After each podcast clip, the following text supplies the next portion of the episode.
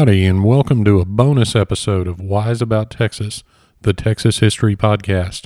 In our last episode, we discussed the big heavyweight championship fight between Bob Fitzsimmons and Peter Maher that occurred in 1896.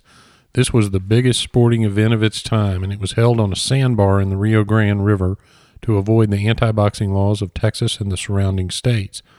In that episode, I told the story of a legendary Old West gunfighter and lawman, Bat Masterson, having turned into a sports writer. He made the mistake of facing off with legendary Texas Ranger Captain Bill McDonald, who convinced him to improve his behavior and attitude. While I was reach- researching that episode, I came across another story of a legendary Old West gunfighter getting mixed up in a boxing match.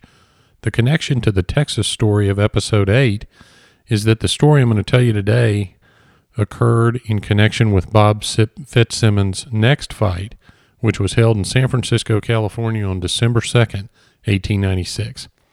Now, first, let's go back to October 26, 1881. On that day, which was a cold one in Tombstone, Arizona, Wyatt Earp and his brothers Virgil and Morgan, along with their friend Doc Holliday, faced off against the Clanton brothers, the McLaury brothers, and Billy Claiborne at the OK Corral. At the end of that famous gunfight, Wyatt Earp was a legend. Now, fast forward to 1896, and we find Wyatt Earp settled in San Francisco, California. Earlier that year, the San Francisco Examiner published a three part story about his life. Now, that series was said to be a very significant exaggeration of Earp's life.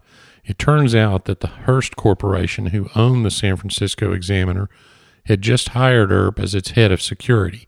So they were sending a message not to mess with this famous lawman who, at least according to that newspaper, had imposed law and order on the Old West basically all by himself.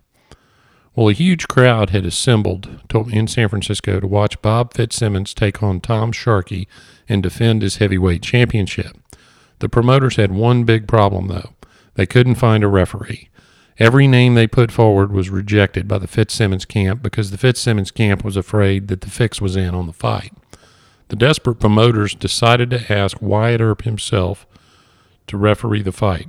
After all, who could argue with the referee who was the greatest lawman in history? Earp turned him down, but he did tell the promoters that he'd do it if they couldn't get anyone else. Now, this was the day of the actual fight, so as you might expect, they couldn't get anyone else. So Earp agreed to referee the fight. Earp entered the arena to massive applause from the crowd. Then he entered the ring. They figured out he was going to be the ref, and they weren't nearly as excited. When Earp took his coat off, he revealed a Colt pistol that he had in his waistband. A police captain seated ringside stepped forward to take the gun away from him in front of the whole crowd, and the fight proceeded. Now, in the third round, Fitzsimmons hit Sharkey with a low blow, but Sharkey shook it off and said he could continue.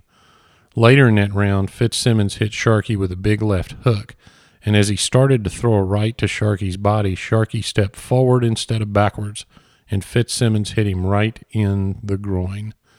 Sharkey collapsed. The important fact about this low blow, though, was that the crowd couldn't see it. So Wyatt Earp immediately stopped the fight, disqualified Fitzsimmons, and gave the fight to Sharkey, and the crowd went nuts. Someone actually obtained later a temporary injunction against Sharkey collecting the purse. Earp was also fined $50 for carrying his gun. The other newspaper in San Francisco, not the Hearst paper, but the San Francisco Chronicle, kept running story after story just vilifying Earp for his awarding the fight to Sharkey. The paper dubbed him the Tombstone Terror. Before the fight, Earp was one of the most revered and famous men in America. Afterwards, he was just thought to be a crooked gambler or worse.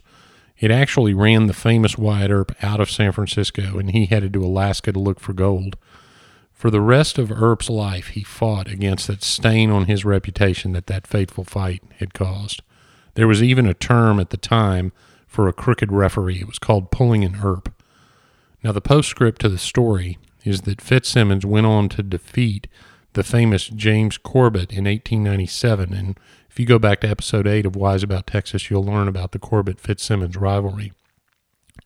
In that Fitzsimmons Corbett fight in 1897, it's said that Wyatt Earp was there at that fight, but he darn sure didn't referee. Well, that wraps up this bonus episode of Wise About Texas. I want to thank everyone again for the tremendous feedback that we're getting on this podcast. I hope you'll go to Facebook to the Wise About Texas Facebook page. Please like the page and share it with your friends. Also, if you get a minute, leave a review on iTunes. That helps people find the show. You can also follow the show on Twitter at Wise About Texas. So until next time, God bless Texas, and we'll see you down the road.